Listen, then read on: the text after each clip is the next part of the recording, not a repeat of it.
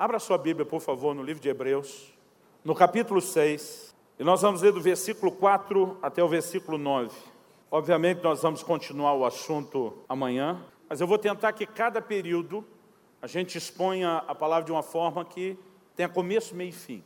Vai fazer sentido para quem não esteve em outro período, mas para quem tiver os três, eles vão se completar. Você vai sentir que nós estamos montando um quebra-cabeça junto e tudo vai fazer muito mais sentido ao final.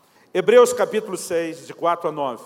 O texto sagrado diz: É impossível, pois, que aqueles que uma vez foram iluminados e provaram o dom celestial e se tornaram participantes do Espírito Santo e provaram a boa palavra de Deus e os poderes do mundo vindouro e caíram, se é impossível outra vez renová-los para arrependimento.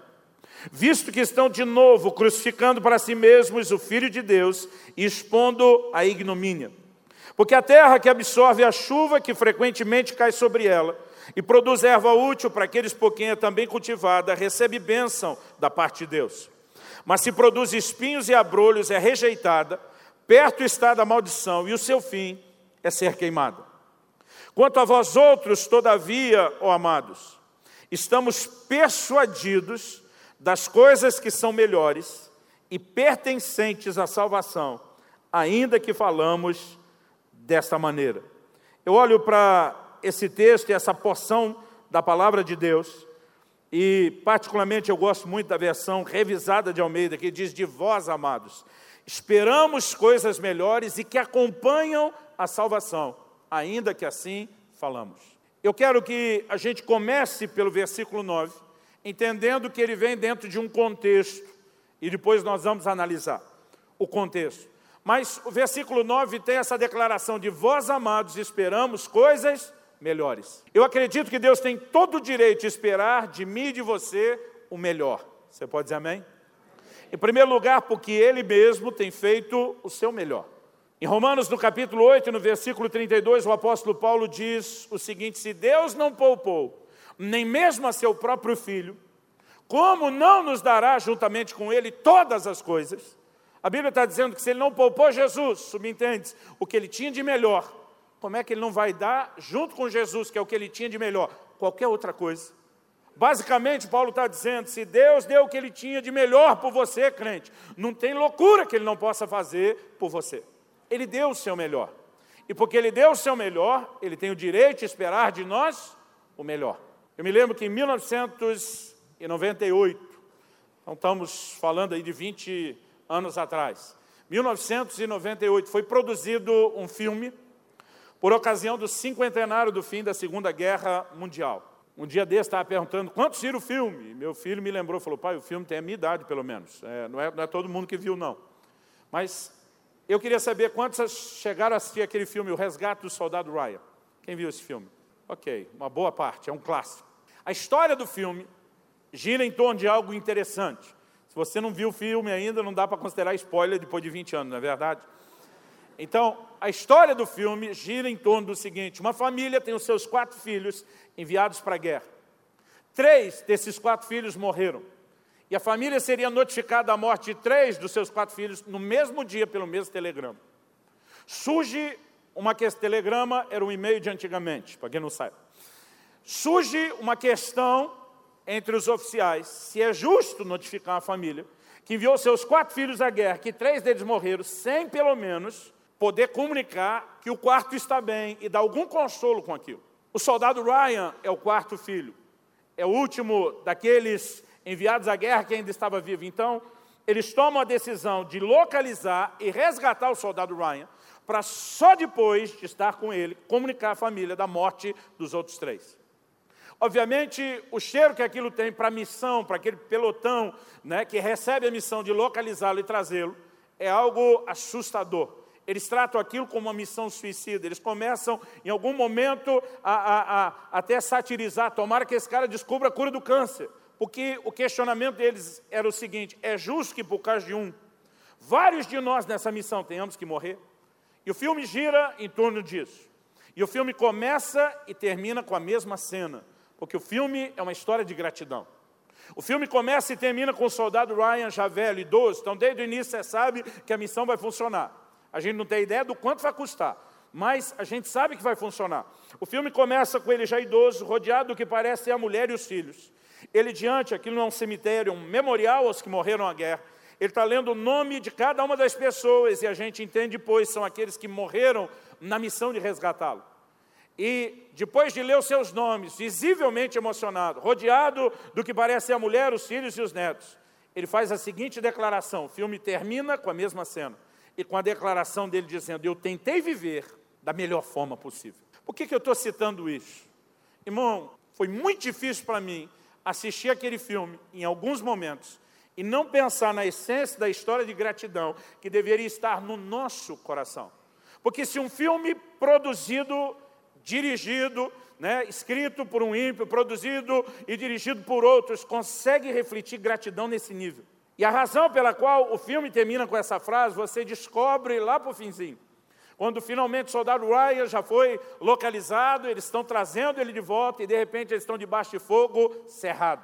Eu não sei quantos se lembram dessa parte, desse momento, mas capitão John Miller, interpretado pelo Tom Hanks, ele foi ferido, é ele que está comandando o grupo em missão, ele foi ferido, eles estão debaixo de fogo do inimigo, esconderam atrás de uma ponte de pedra, para quem lembra dessa cena, e ele está dando sinais de que não vai resistir. Ele puxa o soldado Ryan para perto de si, interpretado pelo Matt Damon. Vocês viram alguém falou, pastor, que memória. O senhor lembra o nome dos caras? Eu falei, gente, deu um Google esses dias para lembrar. Ninguém é de ferro. Não lembrava isso tudo de, de, de primeira, não. Mas ele, ele puxa o soldado Ryan para perto de si e ele faz uma declaração que me fez esquecer por alguns momentos do filme, que me fez ser transportado lá na minha mente para frente do Monte Calvário.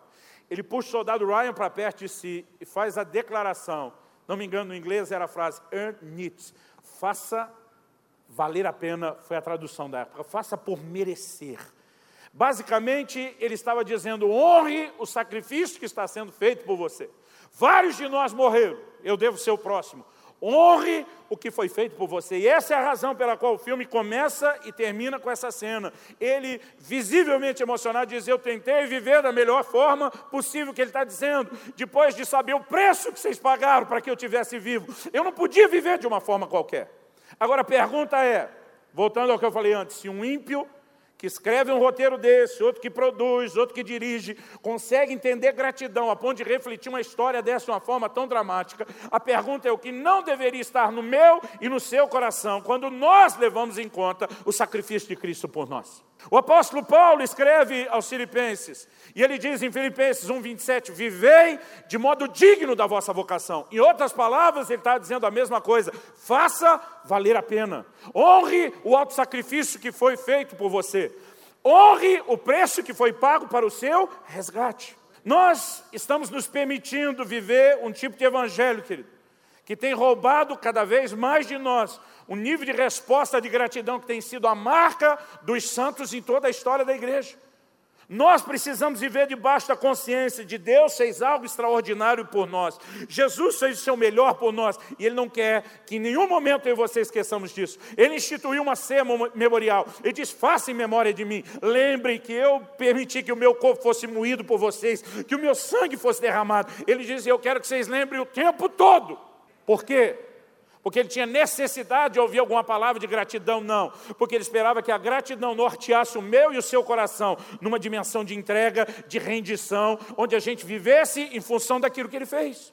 Então, quando ele está dizendo de vós, amados, esperamos coisas melhores, há duas perspectivas para entender esse versículo 9. A primeira é: o Deus que fez o melhor por nós tem o direito de esperar de nós o melhor. Irmão, ninguém faz investimento sem esperar retorno. Você não vai achar um agricultor plantando a terra por hobby. Você não vai achar alguém investindo na bolsa de valores só por terapia ocupacional. Todo investimento é feito esperando retorno. E Deus fez o investimento na minha e na sua vida esperando o retorno. Aliás, através do profeta Isaías, ele disse que Jesus veria o fruto do penoso trabalho da sua alma e ficaria satisfeito. Eu não sei você, mas eu vivo a minha vida em função de uma frase é a frase que eu sei que eu vou ouvir quando eu atravessar os portais da, da glória, encontrar com meu Senhor cara a cara naquele dia final. É quando Ele vai me olhar nos olhos e dizer: servo bom e fiel, entra no gozo do teu Senhor. Eu quero viver a minha vida para honrá-lo. Eu quero viver a minha vida para ouvir exatamente da boca dele essa declaração. Eu quero dar o melhor de mim. Eu não posso imaginar uma vida cristã onde eu não dei o melhor de mim para o Senhor. Mas essa frase, além desse significado genérico que se aplica aos crentes de todo lugar e de toda época, ela vem dentro de um contexto. Então, o autor da Epístola aos Hebreus está falando a um grupo específico de pessoas, dentro de um contexto histórico específico. E eu gostaria que a gente tentasse entender um pouco melhor a declaração do versículo 9, não só no sentido genérico de que a gente tem a responsabilidade de dar o nosso melhor, mas nós começamos a ler no versículo 4 a respeito de pessoas que viveram uma experiência com Deus. Não dá para negar a experiência deles com Deus. O texto começa falando a respeito daqueles que foram, em primeiro lugar, iluminados. Em segundo lugar, ele menciona claramente que eles provaram o dom celestial. Em terceiro lugar, se tornaram participantes do Espírito Santo. Em quarto lugar, provaram da palavra de Deus. Em quinto lugar, provaram os poderes do mundo vindouro. E o que ele menciona em sexto, eu estou apresentando aqui na, na ordem que ele está dando, mas cronologicamente deveria ser visto como o primeiro. E diz: é impossível renová-los de novo para arrependimento. Então, encaixando as coisas, em primeiro lugar, eles tiveram uma experiência genuína de arrependimento. Quando ele fala sobre não poder renová-los, significa que tiveram a experiência antes. Então, eles vivenciaram arrependimento. Segundo lugar, foram iluminados. O termo iluminado não significa apenas que a luz de Deus resplandeceu nas trevas da vida deles, mas a expressão iluminado em todo o Novo Testamento fala de revelação. Então, estamos falando de um grupo de pessoas para quem o Evangelho não foi pregado de uma maneira é, simplificada, é, diminuída. Estamos falando de gente que teve aquele mais profundo nível de compreensão espiritual que é a revelação. Se arrependeram, tiveram a iluminação, a revelação do alto, provaram o dom celestial. Eu não vou gastar tempo tentando provar para você aqui que isso é uma menção ao novo nascimento. Eu poderia gastar aqui uns 10 a 15 minutos, não é o meu propósito, só para te defender que isso é uma referência ao novo nascimento. Por que não vou fazer isso? Porque a próxima declaração requer que forçosamente eles tenham nascido de novo. Então, se o autor não estivesse querendo falar do novo nascimento, quando falou de provar o dom celestial, eu quero te mostrar que, no mínimo, o novo nascimento é implícito, porque ele diz: e se tornaram participantes do Espírito Santo. Jesus, quando falou do Espírito Santo, diz: Esse mundo não conhece e não o pode receber. Paulo escreve em Romanos, no capítulo 8, no versículo 9, e diz: Se alguém não tem o Espírito de Cristo, esse tal não é dele, porque só pode receber o Espírito de Cristo quem é dele. Então, quando ele está dizendo se tornaram participantes do Espírito Santo, ele está avalizando uma experiência de novo nascimento. Mas não foi só experiência de novo nascimento, eles receberam o Espírito Santo provaram a boa palavra de Deus. A palavra traduzida aqui provar é provar no sentido de saborear alimento. A versão espanhola de Reina Valera diz: degustaram a boa palavra de Deus. Significa que além de uma revelação do evangelho proclamado, eles tiveram uma dieta de alimento, de discipulado, de instrução na palavra de Deus. E não era o tipo de crente qualquer. O texto termina ainda dizendo que eles provaram os poderes do mundo vindouro. Eles viviam o sobrenatural, viviam as manifestações do reino de Deus na sua vida. Isso significa o quê? Que eles tiveram incontestavelmente uma experiência genuína com Cristo. Agora, além de terem a experiência incontestável, eles viveram algo terrível. O texto diz que eles não só caíram, mas o versículo 6 diz que caíram a ponto de não mais ser possível serem renovados para arrependimento. E aqui nós temos um ponto sério. Porque se eles não tivessem uma experiência genuína, a gente poderia levar essa conversa num outro tom. Mas tiveram. Aliás, ao longo da história do, do, do, livro de Hebreus, e há algo por trás dessa história que eu vou mencionar daqui a pouco, nós percebemos que a preocupação é que aqueles que viveram uma experiência genuína não retrocedessem. Ele diz: se retroceder, a minha alma não se compraz nele. Ele está falando, nós não somos dos que retrocedem para a perdição, nós somos dos que creem para a conservação da alma. E com isso ele está falando que alguém que creu, alguém que está experimentando salvação e se permanecer em fé, está garantido, pode retroceder para a perdição. Eu sei que esse assunto gera desconforto para alguns, mas é inegável que existe uma linha que, se for ultrapassada, não tem mais volta. Aqui ele está dizendo, é impossível renová-los para arrependimento. talvez o maior desafio é determinar onde é que essa linha esteja. Mas que há uma linha incontestável. Jesus disse: alguém blasfemar contra o Espírito Santo, não haverá perdão para ele, nem nesse mundo, nem no vindouro. Isaías declara da parte do Senhor: buscai ao Senhor enquanto se pode achar, invocai-o enquanto ele está perto. Então, é claro que uma hora ele não mais poderá ser achado e ele não mais estará perto. Outro dia alguém me disse, mas pastor, isso não é quando a gente morrer? Eu falei, então era só Deus dizer buscar o Senhor enquanto vivo. É lógico que depois de morrer não tem mais chance. Mas ele está falando de pessoas em vida fecharem para si uma porta que continua aberta para os outros. Agora, o que me é assustador é pensar que alguém que viveu uma experiência genuína com o Senhor, como estamos defendendo que eles viveram, não só cair, o que já seria terrível, mas cair ao ponto de não mais poder ser renovados para arrependimento. Mas como igreja brasileira, nós estamos vivendo algo especial. No final de 2016, reportagem de capa da revista Veja, dizia que em, no máximo até 2040, estamos falando de 22 anos de agora, estamos falando de quase 24 na época, em no máximo até 2040, a matéria de capa da vez dizia: o Brasil será uma nação predominantemente evangélica. E não é nem profecia, irmão, é estatística, é projeção estatística.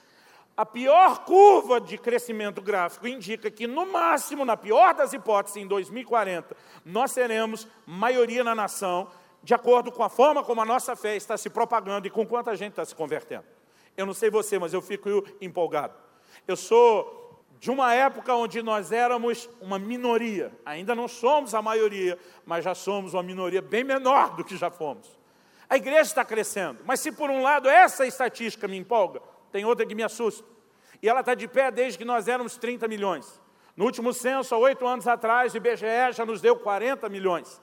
Acredita-se que nós somos hoje, no mínimo, 50 milhões de evangélicos na nação. Agora, a estatística está de pé desde que éramos 30 milhões, para cada um crente firme dentro da igreja servindo a Deus, nós temos do lado de fora um desviado.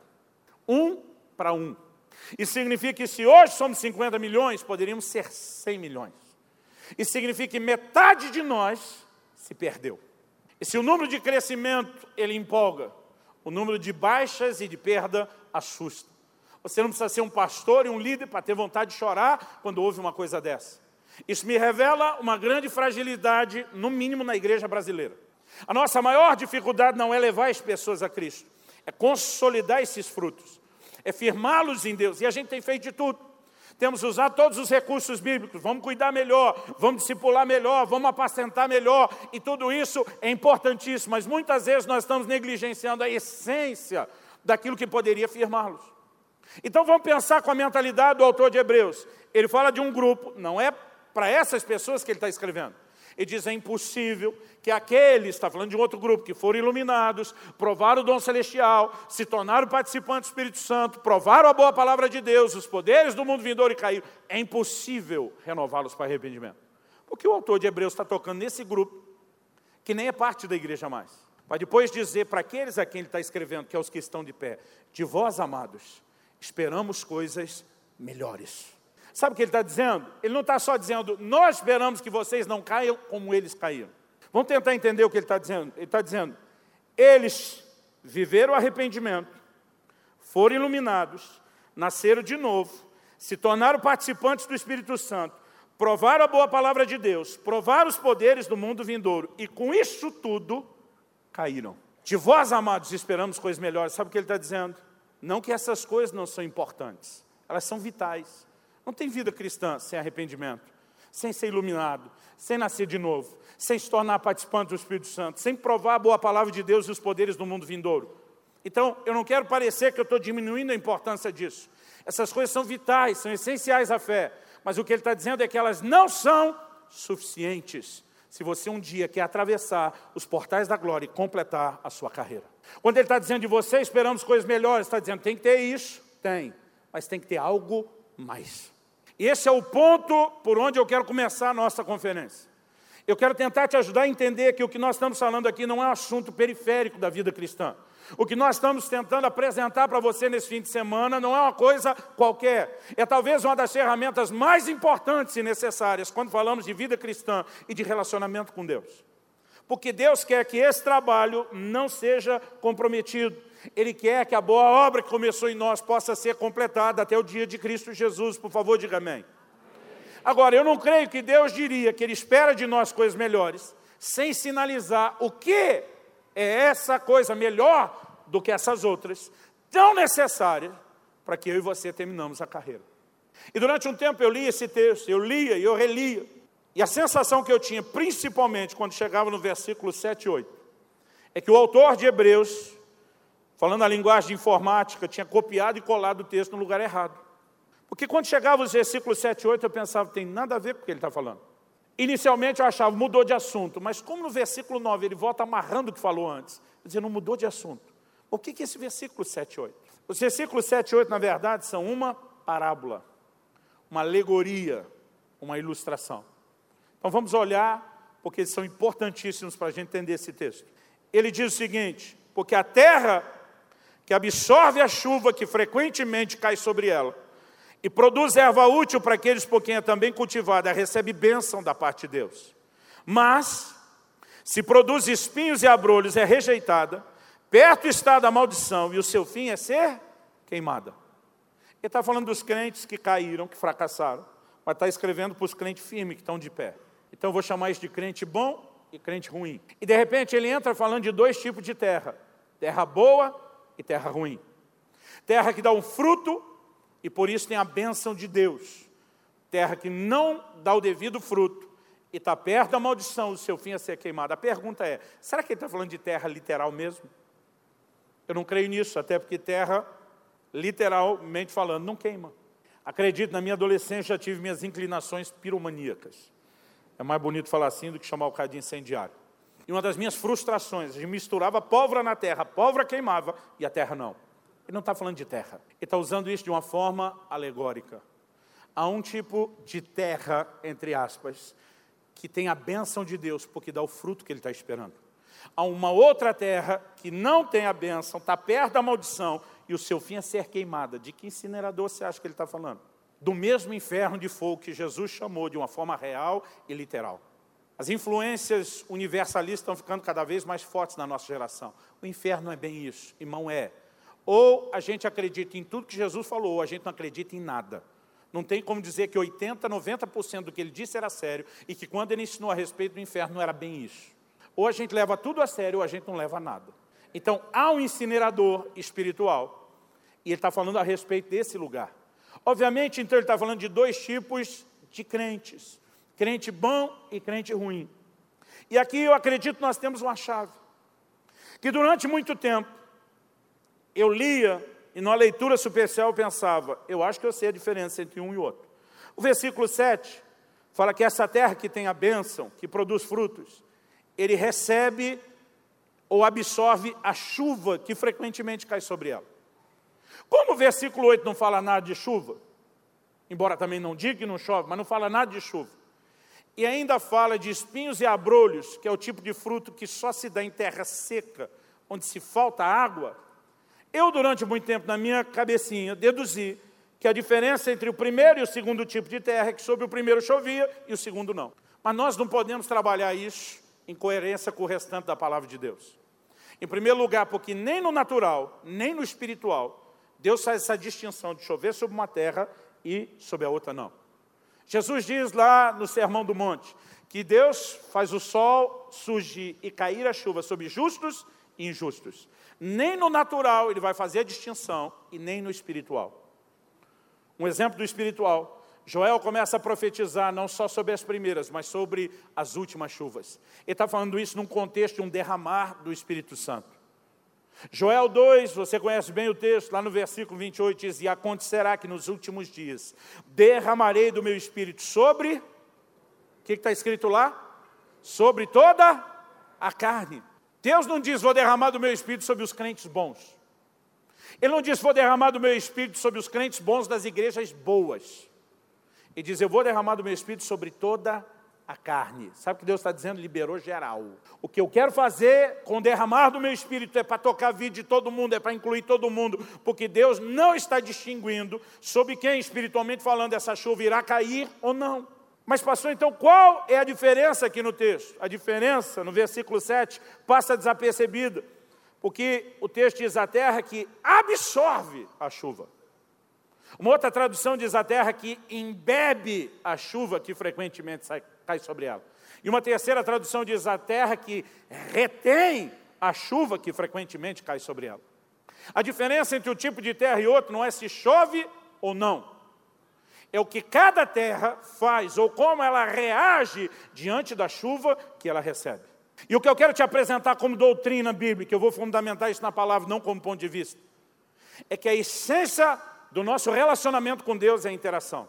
Não é apenas aquilo que Deus faz, é o que eu e você fazemos, aquilo que Ele coloca à nossa disposição. Isso desde das questões simples de salvação. A palavra de Deus diz: quem crer será salvo, e quem não crer, condenado. Mas Deus não providenciou a salvação para todo mundo? Sim, mas dependendo da forma como interagimos com aquilo que Ele liberou para todo mundo, o que Ele liberou para todo mundo se materializa ou não nas nossas vidas. Agora, de alguma forma, a maioria de nós consegue até esse ponto, e parece que depois de estar salvo, o resto é tudo com Deus. E eu quero te mostrar isso não é verdade. O que é a chuva? A chuva é o grande investimento de Deus sobre a terra para que ela possa frutificar. Na vida espiritual, querido Deus, que tem uma expectativa meu e a seu respeito de que a gente apresente coisas melhores, Ele também tem feito um investimento na minha e na sua vida para que aquilo que foi começado em Cristo Jesus possa ser completado, possa ser desenvolvido. E eu quero te mostrar que essa chuva, não apenas porque também é uma figura do derramar do Espírito Santo, mas porque fala do maior investimento que Deus fez para que a obra que ele começou em Jesus continue. Eu quero te mostrar que isso está ligado não apenas a uma obra e não só a pessoa do Espírito Santo, mas a uma forma de interagir com ele. Um dos maiores segredos da vida cristã eu e você entendemos que a obra do Espírito Santo precisa, requer, exige da nossa parte correspondência. Não adianta você estar debaixo de chuva. Irmão, eu estou falando de avivamento, vendo gente ser cheia do Espírito Santo há pelo menos 30 anos. E o que me frustrava quando comecei no ministério itinerante, mesmo sem lidar com a realidade da igreja local, é que a gente voltava a cada dois, três meses em igrejas que tínhamos passado. E às vezes perguntava para o pastor, cadê fulano? Quem era fulano? Fulano foi liberto, foi salvo, foi cheio do Espírito Santo, foi arrebatado, teve experiências gloriosas. Cadê fulano? E três meses depois a gente ouvia, desviou. Como é que pode desviar? Camarada que provou aquilo tudo. E eu quero te dizer, não importa quanta chuva caiu sobre a vida de alguém.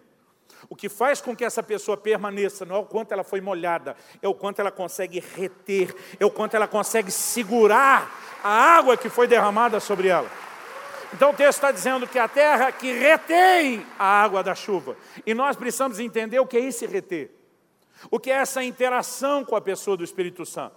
Então, eu não vou tentar esgotar o assunto hoje mas eu quero fundamentar aquilo que é importante. Então vamos, nós vamos explorar melhor a interação amanhã à tarde. Mas vamos começar lá em Romanos, no capítulo 8, no versículo 26. O apóstolo Paulo faz a seguinte declaração sobre a ação e a obra do Espírito Santo. Romanos, capítulo 8, versículo 26. Ele diz também: o Espírito, semelhantemente, nos assiste em nossa fraqueza. Outra versão diz que ele nos ajuda na nossa fraqueza. Agora preste atenção. O termo ou a palavra ajuda no português, ele poderia refletir aqui pelo menos duas coisas. Se eu pedisse ajuda ao meu filho Israel aqui, dizendo: Meu filho, por favor, me ajuda a mover esse púlpito daqui lá para trás, eu poderia estar falando pelo menos duas coisas.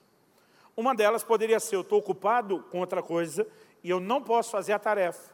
Você me substitui, adianta para mim, faz em meu lugar. Ou eu poderia estar diante de um púlpito muito pesado para me mexer sozinho, e eu poderia dizer, você me ajuda, e isso significa que nós trabalharíamos juntos. A pergunta é, que tipo de ajuda é essa que o apóstolo Paulo está falando? Ele escolhe cirurgicamente uma palavra que retrata um único tipo de ajuda, não dá para interpretar de outra forma. A palavra usada no original grego é um palavrão, no sentido de ser grande, sunanti lambanomai. Ela é composta de três palavras, sum, ante e lambano. Pastor Yumai, o mai é a conjugação do verbo da terceira pessoa no verbo depoente. Eu tinha decorado isso para impressionar vocês, mas não sei o que eu estou falando aqui do mai. Outro dia alguém me perguntou, Davi, onde você estudou as línguas originais? Eu falei, estudei nada, tem um aplicativo aqui no meu tablet, que quando eu boto o dedinho aqui em cima, ele puxa, às vezes para soar culto, a gente diz, ele puxa o léxico da concordância do Dr. Strong. E Dr. Strong, como todos os outros comentaristas, mostra que a palavra é sunanti lambanomai. A composição sum, anti e lambano significa pegar firme contra alguma coisa, juntamente com alguém. Sum, anti e lambano. O termo anti a gente está mais familiarizado, que é uma influência dessa palavra nas línguas latinas, significa contra. Então, por exemplo, se eu chamasse meu filho Israel dizendo, você pode me ajudar, e usando a língua que eles falavam, eu escolhesse isso, você pode sunanti lambanomai, eu estaria dizendo, pega firme, junto comigo, contra alguma coisa. Sunanti lambanomai significa pegar a outra ponta do peso. Sunanti lambanomai significa trabalhar junto, lutar para conseguir algo conjuntamente. Quando a Bíblia diz o Espírito nos ajuda, ele não está fazendo aquele tipo de trabalho que alguns crentes folgados querem que o Espírito Santo faça. Que tem uns crentes que o Espírito Santo me ajuda na fraqueza. E ele vai sentar num banquinho esperando que o Espírito Santo faça o trabalho. Ele nunca vai carregar esse púlpito sozinho, na linguagem que nós estamos usando, mas também nunca vai te deixar carregar sozinho. Ele pega a outra ponta do peso. Interação. Irmão, interação com o Espírito Santo tem tudo. Ele que convence do pecado? Sim. É a bondade de Deus conduz ao arrependimento? Claro que sim. Nós temos uma eterna briga teológica entre calvinistas e arminianos. Os calvinistas, de uma forma geral, e é lógico que a gente peca quando generaliza, atribuem toda a responsabilidade de tudo, única e exclusivamente a Deus e a decisão de Deus. Então eles normalmente vão lá para esse texto da Bíblia que diz a bondade de Deus conduz ao arrependimento, e eles dizem que Deus arbitrariamente olha para alguém e diz, eu quero que você arrependa, então você vai arrepender e não tem opção. Os arminianos dizem: não, não, não, não, não, Deus deu ao homem livre-arbítrio, a escolha é do homem. Não teria um imperativo arrependei-vos se não fosse responsabilidade do homem arrepender. E aí os dois ficam brigando quem está certo. Eles dizem, mas este diz isso, o outro diz, mas este diz isso. Outro dia, um irmão me falou, pastor, quando eu te ouço pregar, eu tenho dúvida. Porque tem hora que o senhor me parece absurdamente calvinista, tem hora que o senhor me parece absurdamente arminiano, e tem hora que o senhor não me parece nada. Eu falei, sabe qual é o problema? As escolas, elas tentam trabalhar um pacote, ou você pega esse pacote ou aquele pacote. Eu falei para as pessoas, já te ocorreu que cada um dos grupos estão defendendo verdades bíblicas? Mas se obviamente eles estão colidindo tanto um com o outro, provavelmente eles viram uma parte da verdade e não toda ela. Então, enquanto um grupo fica tentando dizer que o outro está totalmente errado, eu prefiro acreditar que ele não esteja totalmente certo, mas que ele não esteja totalmente errado. Tem uma parte que a bondade de Deus conduz ao arrependimento? Claro que tem, está lá na Bíblia, não dá para negar isso. Mas não tem a outra que diz que é o homem? Sim. Qual que eu vou escolher? Por que é que tem que escolher? Não dá para entender que existe um lugar de interação que envolve a parte de Deus de um lado e a minha do outro, e que a soma dessas duas coisas é que vai funcionar? A interação com Deus é essencial em tudo, da salvação ao seu crescimento, tudo o que Deus vai fazer na nossa vida passa pelo caminho da interação. Então, falando do Espírito Santo, vamos te mostrar isso, até no assunto dos dons. O apóstolo Paulo escreve a Timóteo e diz em 1 Timóteo 4,14: Não seja negligente para com o dom que é em ti. A palavra dom ali é carisma, fala dos dons do Espírito. E está dizendo, Timóteo, você não pode ser negligente. Então, peraí, o dom do Espírito Santo não opera só porque ele quer, a hora que ele quer, do jeito que ele quer. Não, Timóteo. Tem a sua parte, e se você negligenciar, não vai funcionar. 2 Timóteo capítulo 1, versículo 6. Reaviva o dom que é em ti. A palavra dom de novo carisma. Está falando de um dom do Espírito Santo. Mas ele não está dizendo, pede para Deus reavivar. Ele diz, reaviva você. Basicamente a regra é aquela: quem botou o dom para dormir, que acorde. Ele diz, e foi você que deixou o dom adormecer. Eu falo isso porque eu lembro de uma história que eu ouvia já desde de, de garoto. O camarada estava pregando e um senhor dormiu na primeira fila. Ele se dirigiu à mulher incomodado com o cara dormindo no sermão dele, disse, minha senhora, por favor, acorde seu marido. E a mulher respondeu para ele, acorde o senhor, foi o senhor que botou ele para dormir? Basicamente a regra era quem botou para dormir que acorde. É isso que Paulo está dizendo a Timóteo. Desperta, reaviva o dom. Que ele está dizendo, você botou o dom para dormir, você acende ele de novo. Ele nem mandou orar para Deus acender. Falou, reaviva você. Várias vezes nós vamos perceber isso em relação à obra do Espírito Santo. Agora, qual é o problema? Se nós atribuímos tudo ao Espírito Santo, não fazemos a nossa parte, nós não vamos longe. Se nós achamos que é tudo nossa parte e tentamos fazer a loucura e a sanidade de tentar viver a vida cristã sem Ele, também pegamos um caminho impossível. Agora, entender a interação e corresponder com Ele é essencial. Aqui é uma prova disso. O apóstolo Paulo escreve aos Tessalonicenses e diz: Não apagueis o espírito. O que, que ele está dizendo? Que existe um botão dotado de uma alta tecnologia espiritual que, se o cliente achar um dia e apertar, puf, o Espírito Santo deixou de existir, foi apagado. Não, não é isso que ele está falando. O que ele está dizendo é que você pode apagar a ação do Espírito Santo, não a existência da pessoa, mas a obra do Espírito Santo na sua vida. E se você pode apagar, e se está no seu poder fazer isso, o inverso também é verdade. Acendê-lo, torná-lo mais intenso, também está no seu poder. Quem está entendendo, diga amém. Amanhã nós vamos trabalhar melhor essa ideia, biblicamente, eu creio que isso vai ser libertador e encorajador para você. Mas vamos entender algo importante. Nós estamos falando aqui de pessoas que tropeçaram e caíram. E quando o autor diz, de vós, amados, esperamos coisas melhores, obviamente, ele está dizendo que faltou algo para eles. O que é que faltou? Eu acredito que a maioria de nós, nós já temos aí mais de 100 anos de história do movimento pentecostal. Desde a Rua Azusa para cá, né, o, o, o, batismo no Espírito Santo, a experiência com o Espírito Santo, foi largamente espalhado e divulgado pelo mundo. Mas acredito que nós temos um ponto que a doutrina até hoje não se resolveu. Estamos falando a respeito de não se perder pelo meio do caminho. Estamos falando de completar a vida cristã e a carreira cristã, porque obviamente é possível interromper. Paulo escreve a Timóteo falou de gente que naufragou na fé. Ao usar a ideia do naufrágio, que era um meio de locomoção comum para eles a, através de uma embarcação, ele fala de alguém que entra num porto, num navio atracado num porto. O propósito da viagem é chegar e atracar para descer em outro porto, mas que no meio da jornada o navio sofreu um naufrágio, o que normalmente, normalmente culminava com essas pessoas morrendo e se perdendo. Então ele fala de um naufrágio na fé. Está dizendo que na fé nós também entramos num barco atracado aqui no ponto de partida. O objetivo é chegar no destino final, mas às vezes alguns na fé se perdem pelo caminho. Agora, a pergunta é como eu e você podemos garantir que a gente não vai se perder pelo caminho? Nós precisamos entender que quando o próprio Jesus diz, eu não vou deixar vocês sozinhos, eu vou enviar um ajudador. E está dizendo, não seja maluco de acreditar que você pode viver a vida cristã sem a ajuda do Espírito Santo. É o Espírito Santo que nos conduz ao arrependimento. É Ele que convence do pecado, da justiça e do juízo. Tito 3,5 fala do lavar da regeneração. Então, não há novo nascimento sem a obra do Espírito Santo.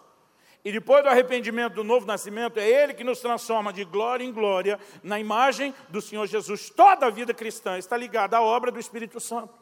Paulo, em 2 Coríntios 3, ele resume a velha aliança chamando de o ministério da morte. Mas ele resume a nova aliança chamando de um ministério do Espírito. Você consegue entender a importância da obra do Espírito Santo? A ponto dele resumir a nova aliança toda chamando de um ministério do Espírito.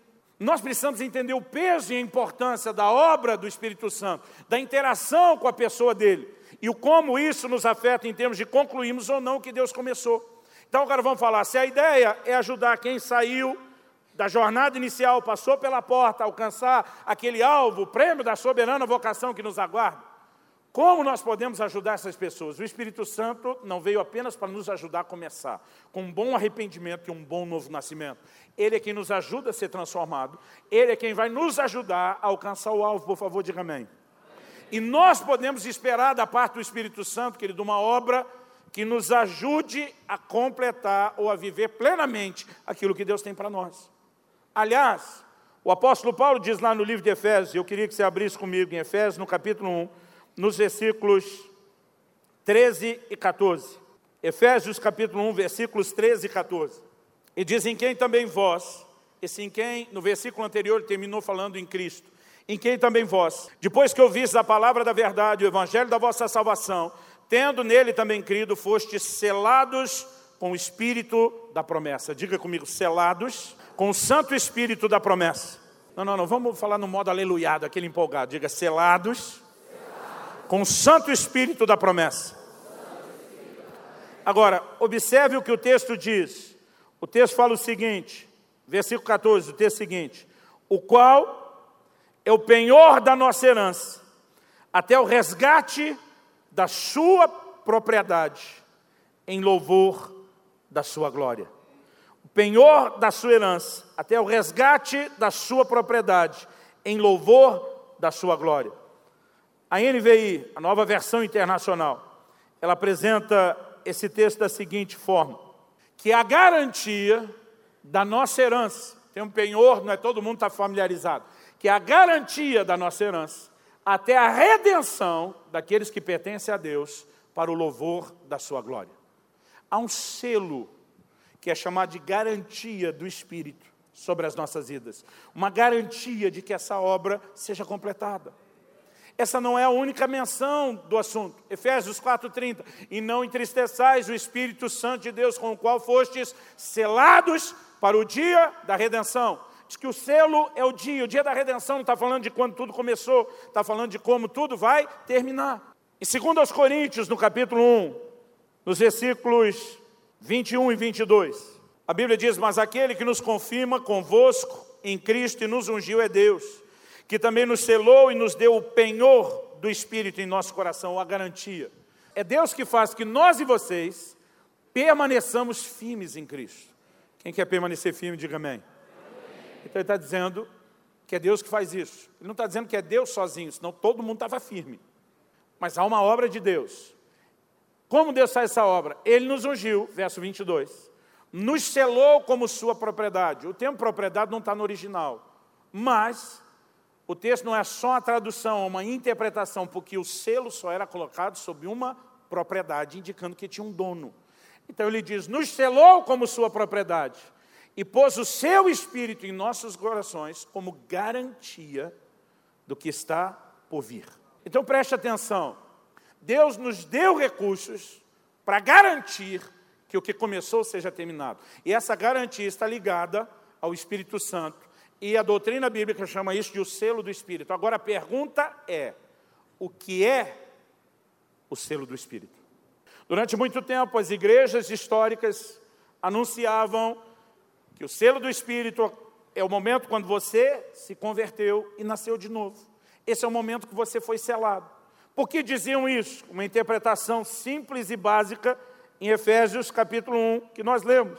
Depois que recebestes o evangelho da salvação, no qual também crestes, foste selados. Então ali parece haver um claro indicador de tempo. Quando recebeu a palavra, creu, fostes selados.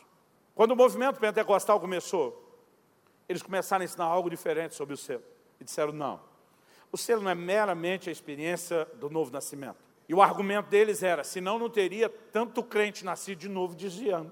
E eles começaram a pregar o selo é o poderoso e glorioso batismo no Espírito Santo. Tanto que nos ciclos pentecostais, até hoje, às vezes o pregador, em vez de dizer ser batizado, ele fala sobre ser selado. E fulano foi selado com o Espírito Santo, e todo mundo já dá glória e sabe do que ele está falando. Só que não precisou de muitas décadas de movimento pentecostal para essa declaração não se sustentar. Porque se antes o argumento era tem crente nascido de novo desviando, então não pode estar com o selo, porque está comprometendo. Agora tinha crente nascido de novo, batizado no Espírito Santo, desviando. Então a pergunta é: se recebeu o selo que é a garantia, como é que desviou? Não vamos mexer no movimento histórico de um século atrás. Vamos lá no livro de Hebreus, que é o nosso texto.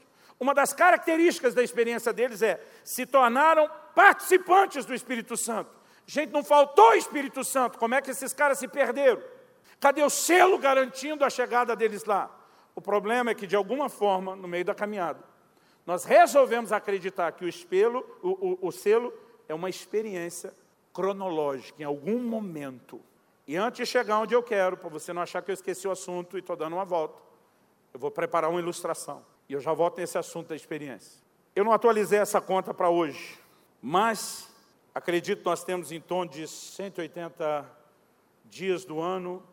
Eu já estou com mais de 17 mil e 600 dias de vida, com certeza. Para você não ter que fazer as contas, eu estou com 45 anos de idade. Eu já tenho 17 mil e 600 dias de vida, no mínimo. Onde eu quero chegar com isso? Se para cada um dia de vida meu, em média, eu comi um quilo de comida, que é uma média muito generosa, tem que considerar a infância, quando comia pouco, a fase nova, agora que eu me converti, mas alguns estão rindo que lembram da minha versão de quase 50 quilos atrás. Então, teve momentos que um quilo era quase uma refeição, não era o dia. Mas com a média generosa de um quilo, isso significa que eu já comi mais de 17 toneladas de alimento. Você consegue imaginar 17 toneladas de alimento aqui? Gente, é muita comida. Na boa, eu acho que eu comi de 20 a 25.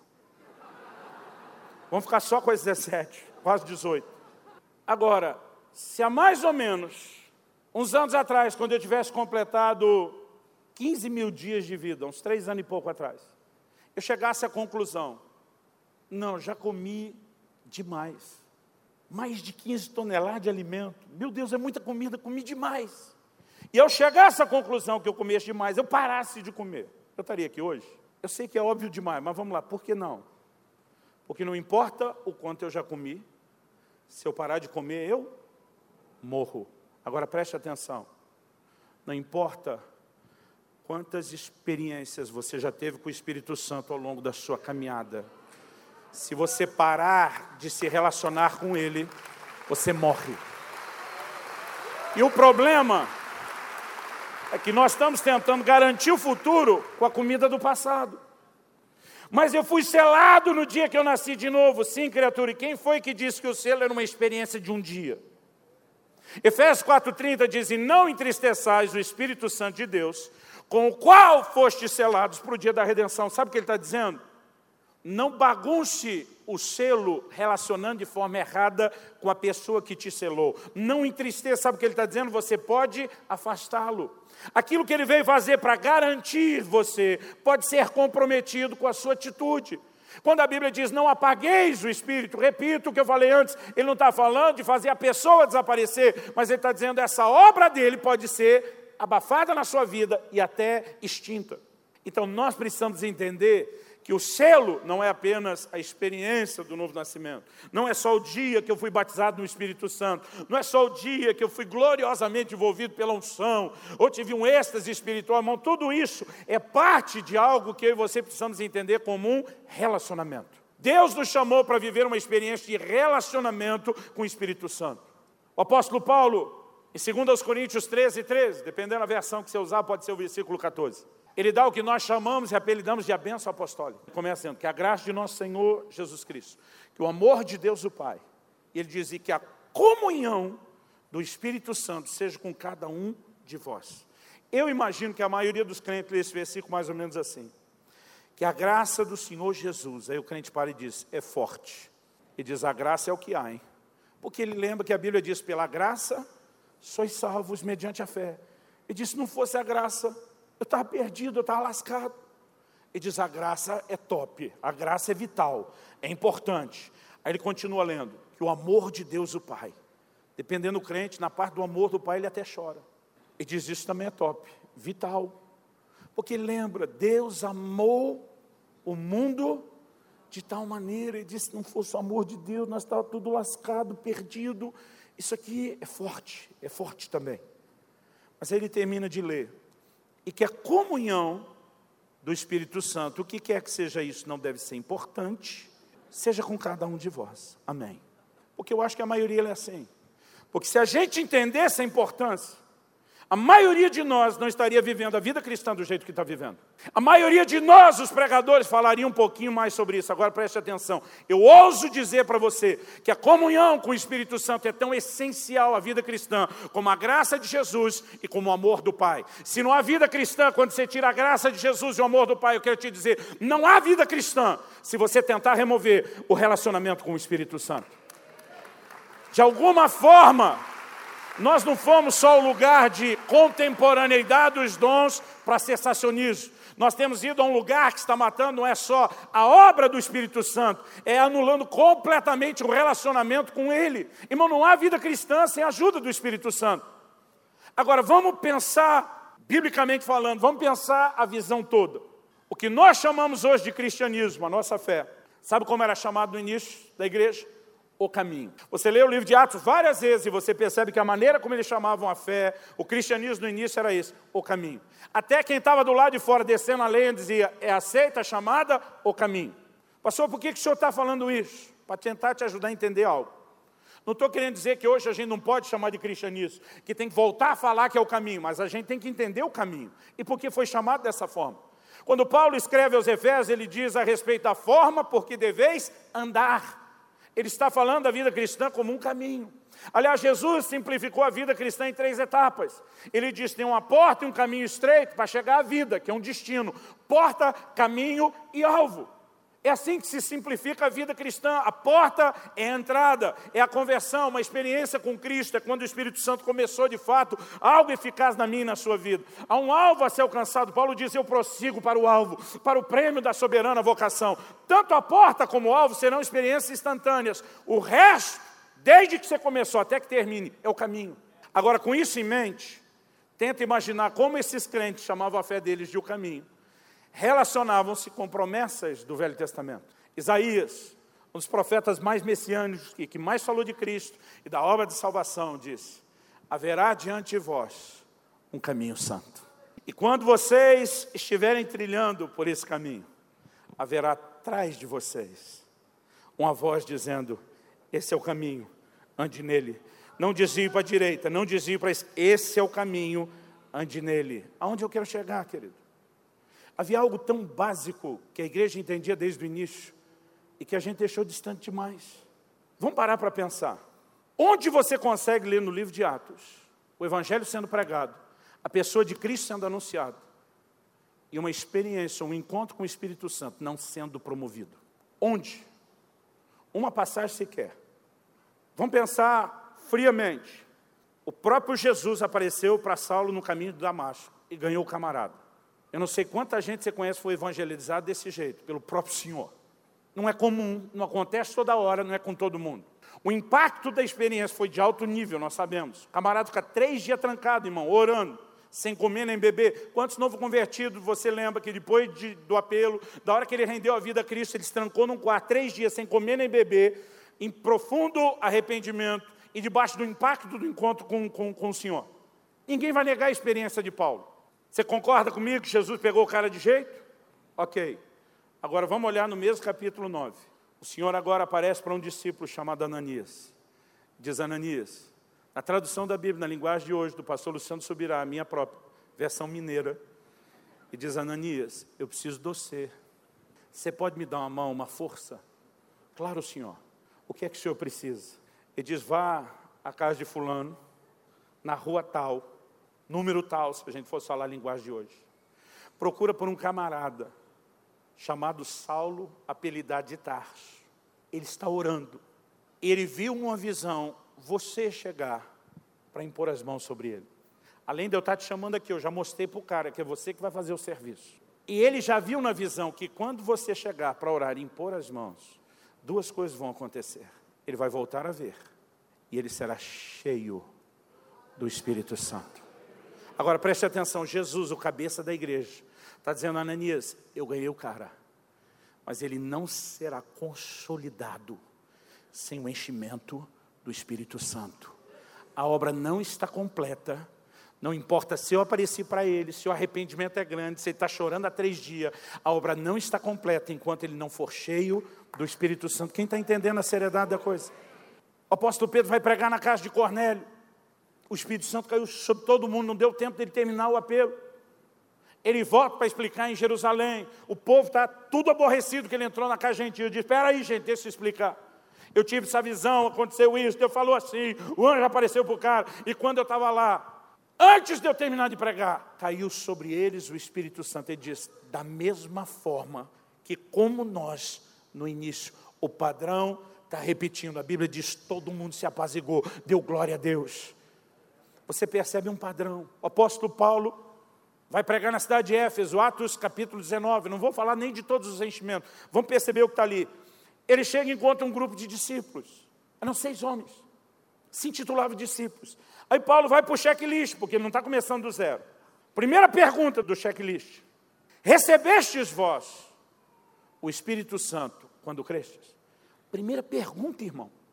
A primeira do checklist, você consegue entender o nível de importância? Recebestes vós o Espírito Santo quando cresce. Os caras do lado de cá olham para ele e dizem: Nós sequer ouvimos falar que exista Espírito Santo. Ou seja, eles foram evangelizados da mesma forma que muita gente está sendo hoje em dia. Nós sequer ouvimos falar que o Espírito Santo existe. Quando eles falam isso do lado de cá, Paulo do lado de cá diz: Não quer que vocês foram batizados. Qual é a admiração da pergunta de Paulo? Ele está dizendo: Eu não reconheço um evangelho que apresentaria vocês à pessoa de Jesus, mas não levaria vocês a uma experiência com o Espírito Santo. Me explica que encrenca é essa que envolveram vocês. No que exatamente vocês foram batizados? Porque eu não reconheço isso como evangelho. Os caras do lado de cá dizem, não, nós fomos batizados no batismo de João. Quando eles falam isso, imagina Paulo do lado de cá, sabe de nada, inocente. Ele diz, João veio anunciando um batismo de arrependimento, anunciando o Cristo que viria, mas ele diz que o Cristo que viria nos batizaria, não só na água, mas no Espírito Santo. Esse Cristo já vê, vocês estão por fora, vão começar tudo de novo. E leva os caras para a água, batiza eles em nome do Senhor Jesus. E a Bíblia diz: sobre cada um deles veio o Espírito Santo. Irmãos, havia um padrão na forma da igreja lidar com esse assunto, que nós não estamos repetindo. Agora vamos entender, vamos um pouquinho mais longe. Enquanto a igreja não começou a fazer missões intencionais no meio dos gentios, até Atos 8 em Samaria, a gente tem missões acidentais da perseguição. Em Atos 13, que sob a liderança do Espírito Santo, eles começam missões intencionais pelo mundo. Você consegue imaginar o desafio de pregar o evangelho no meio dos pagãos? Irmão, evangelizar brasileiro é relativamente fácil, porque nós somos um país de cultura cristã. Mesmo o cara que não é convertido, lá do lado de fora, ele tem valores comuns conosco. A maioria já ouviu falar de Deus, o diabo, céu, inferno, anjo, demônio, certo e errado. E dessa turma que não crê que a Bíblia é a palavra de Deus, uma boa parte, no mínimo, considera a possibilidade de que ela contenha a palavra de Deus. Agora vai pregar lá na Índia, eu já tive lá, e tenta evangelizar um hindu. Você chega para ele e diz, a palavra de Deus diz, ele vai olhar para você e dizer, que Deus? Você vai dizer, como que Deus? Só tem um só. Ele diz, para você, para nós são milhões. Não, mas a palavra, que palavra? Ele não tem a mesma crença que você. Aquilo que é a sua base para fundamentar, ele não aceita. Como é que você evangeliza esse cara? Aí você vê Paulo e Barnabé pregando o evangelho com força de sinais, prodígios e milagres. Ok, agora que eles converteram com prodígios e milagres, como que você discipula essa turma? Porque eles têm práticas que não têm nada a ver com a palavra. O judeu, quando convertia, irmão, já sabia que não podia idolatria. O judeu, antes de converter, já sabia que não podia imoralidade. O judeu, antes de converter, já sabia que não podia roubar. Então agora ele tem um encontro com Cristo, sabe que Jesus é o Messias, cumprimento das promessas. Ele tem uma base. Agora, eles chegam para esses novos convertidos e diz para eles: não pode mais idolatria, mas a vida religiosa toda deles teve idolatria, agora não pode mais. Aí chega e diz: não pode moralidade. Não, mas a gente fazia isso no nosso culto, quando ia adorar os nossos deuses. E agora esse novo Deus não deixa? Não. O desafio não só de evangelizar e discipular é enorme. Por que, que eu quero que você pense isso? Dava mais trabalho. Porque eu quero que você pense de mais trabalho. Vamos tentar entender como Paulo e Barnabé lidaram com esses novos convertidos dos meios pagãos. Eles chegam na cidade, pregam o evangelho. Um grupo de pessoas se arrepende, se converte. E eles começam a dar um gás naquele grupo. De repente, eles dizem, poucos meses. Agora, vocês seguram a onda aí que nós vamos pregar em outro lugar. E eles vão para outra cidade. Quando chega na cidade, junta a gente, pega os convertidos, dá um gás e fala a mesma coisa. Vocês seguram a onda aí, que nós estamos indo pregar em outro lugar. E eles vão para outro lugar, junta mais gente, começa outra igreja, diz segura a onda e nós vamos para cá. E quando eles saem, nós temos gente que não tinha uma cultura cristã, que não tinha os mesmos valores, que não tinha nem a mesma facilidade de converter, ia dar mais trabalho para ser discipulado. E agora eles saem e não deixam pastores. Atos 14 diz que eles fazem o caminho de volta depois, estabelecendo os primeiros presbíteros. Não tinha pastor. Quando ele sai e deixa esse grupo, não deixa só sem pastor, não tem Bíblia. O Novo Testamento ainda não tinha sido escrito. O velho, só o judeu que tinha acesso. O gentil convertido, não.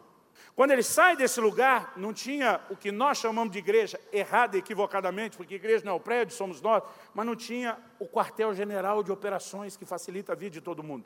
Agora, irmão, vamos pensar junto.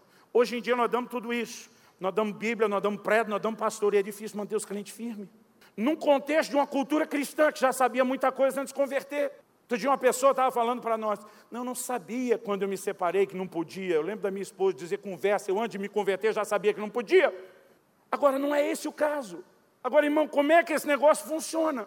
Se hoje em dia a gente dá pastor, Bíblia, prédio e é difícil funcionar, como é que eles deixavam sem isso tudo e o negócio funcionava melhor do que o nosso? Você já parou para pensar nisso? Porque existia uma coisa que eles não negociavam. O apóstolo João diz: vocês não têm necessidade de que ninguém vos ensine coisa alguma, porque a unção do santo que está em vós e é verdadeira, ela vos ensina todas as coisas. Ele não estava dizendo que não precisava de pastor, eles providenciaram isso depois. Ele não estava dizendo que não precisaria de Bíblia, foi providenciado depois. Ele não, não está dizendo que não podia ter uma estrutura, essas coisas vieram depois. Mas sabe o que ele está dizendo? Há uma coisa essencial que vai funcionar se você não tiver essas: é a capacidade de se deixar ser ensinado pelo Espírito Santo. Agora preste atenção comigo. O mesmo Isaías que profetizou: haverá diante de vós um caminho e profetizou: haverá atrás de vocês uma mensagem e diz: nem o louco errará o caminho. Irmão, você entende isso? Nem o pancada da cabeça, nem o retardado mental, desculpa ser tão explícito, e diz: vai errar o caminho. O que, que ele está dizendo? Ele está dizendo que a capacidade de ser bem sucedido desse caminho não tem nada a ver com quanto conhecimento você tem, não tem nada a ver com a sua inteligência, não tem nada a ver com a sua capacidade mental, e me aborrece ver a forma como alguns pregadores estão re, resumindo o Evangelho a um lugar de um grande conhecimento intelectual. Irmão, não sou contra o conhecimento, mas nós estamos colocando um conhecimento mental no lugar acima de uma experiência essencial. Quando a Bíblia diz nem o louco errará o caminho, está dizendo que você precisa não é de habilidade, não é de capacidade, é só de sensibilidade. Porque quando você for pisado lá de fora, a voz vai dizer não, e você volta para o caminho. Quando você vai sair para a esquerda, diz não, e você volta para o caminho. E o que eles davam para esses crentes, melhor do que nós estamos dando, era uma experiência contínua com o Espírito Santo, não era uma experiência só. Os que caíram em Hebreus se tornaram participantes do Espírito Santo, mas uma experiência única não te mantém vivo e nem de pé. O que nós precisamos é de relacionamento. Um dia desse alguém me perguntou de uma forma dramática e disse, pastor, se o senhor tivesse a oportunidade de pregar uma última mensagem para a igreja na terra, mas ele foi dramático. Ele diz, imagina que Deus te deu a chance, vai ser televisionado para o mundo todo, transmissão via satélite, tradução simultânea, o mundo, a igreja, ele falou, não é evangelizar. A igreja de Cristo, os convertidos vão te ouvir pregar por uma hora. Qual mensagem você pregaria? Isso tudo foi a forma dramática dele tentar dizer, o que você considera mais importante? O que eu falei para ele naquele momento, está de pé até agora. Se eu tivesse uma chance dessa, imperdível, eu falaria exatamente o que eu estou falando para vocês hoje à noite. Há um relacionamento com o Espírito Santo que não é artigo de luxo. Há um relacionamento com o Espírito Santo que não é opcional de carro. É uma questão de sobrevivência. E nós precisamos entender isso. Romanos 8,14 diz que os que são guiados pelo Espírito de Deus são filhos de Deus. A maioria de nós pensa guiado, liderança e direção profética. A palavra traduzida guiados ali em Romanos 8 significa, um dos seus significados, ser tomado pela mão e conduzido até o destino final.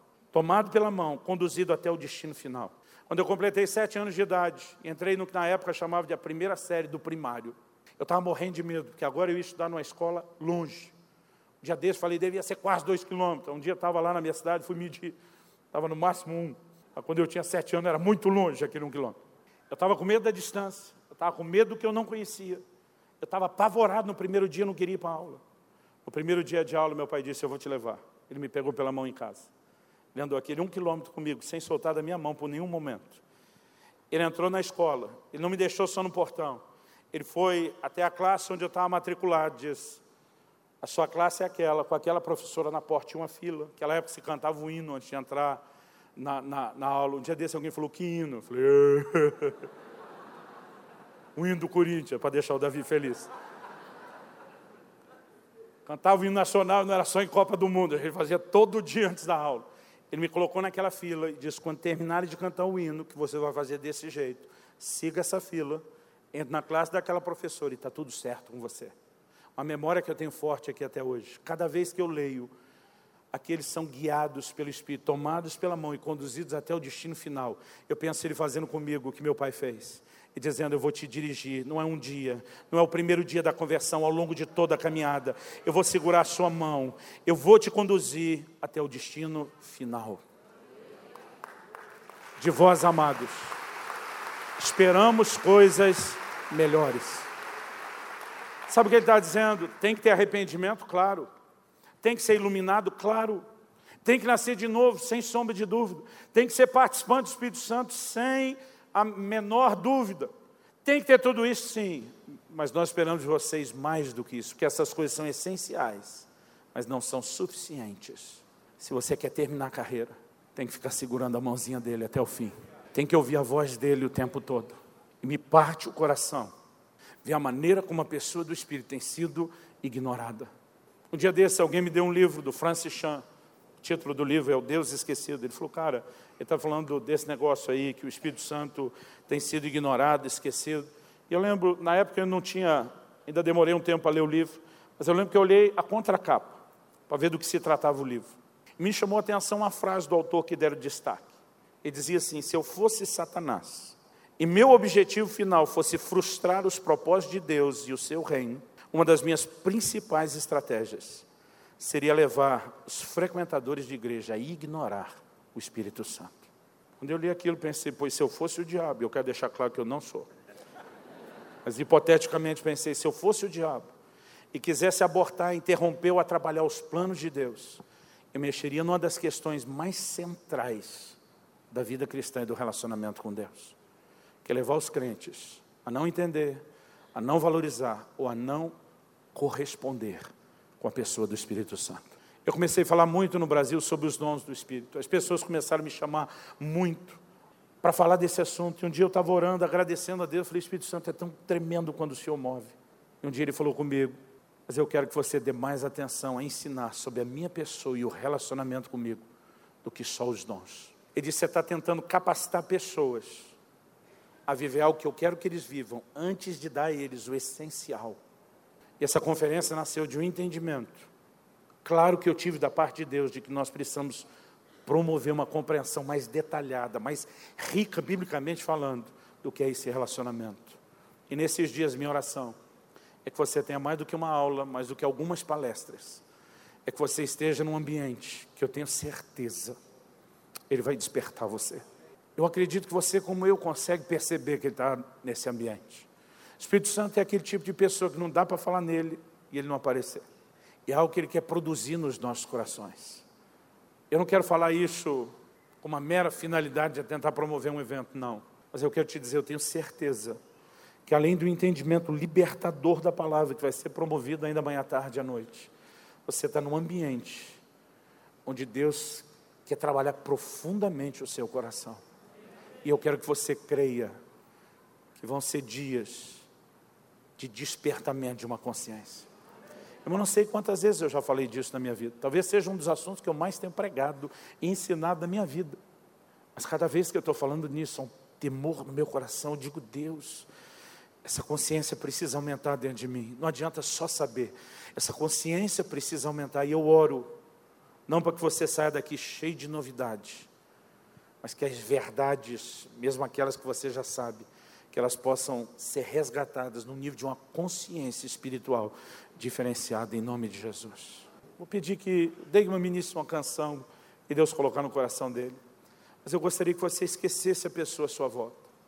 Mesmo marido e mulher que estiverem juntos, eu gostaria que fosse o seu momento pessoal de oração. Você pudesse nessa hora falar com Deus. Eu sei que Ele está falando com você. E em cima desse fundamento que nós colocamos hoje, nós vamos construir amanhã nas, nas outras reuniões. Senhor, nós te agradecemos por tão grande salvação. Nós te agradecemos não apenas pela redenção que é em Cristo, mas pela pessoa do Espírito Santo. Nós te agradecemos de coração. E ao mesmo tempo que a gratidão em nós, há um misto de temor, de arrependimento, porque nem sempre temos valorizado a importância da pessoa do Espírito Santo. Que muitas vezes temos te ignorado, Espírito Santo, te entristecido, te apagado, e o Senhor, de uma forma tão graciosa, de uma forma tão insistentemente amorosa, continua nos chamando a atenção. Nós queremos te agradecer. Oramos por dias onde a compreensão não se resuma ao nível intelectual e racional, onde ela se torne revelação no íntimo. Oramos por dias, onde façamos do selo do Espírito não uma experiência ou outra ou várias ao longo de uma caminhada, mas um relacionamento contínuo, onde não te entristecemos nem te apagamos. Vem sobre nós. Não nos deixe sair daqui só com um discurso. Vem sobre nós, Espírito Santo.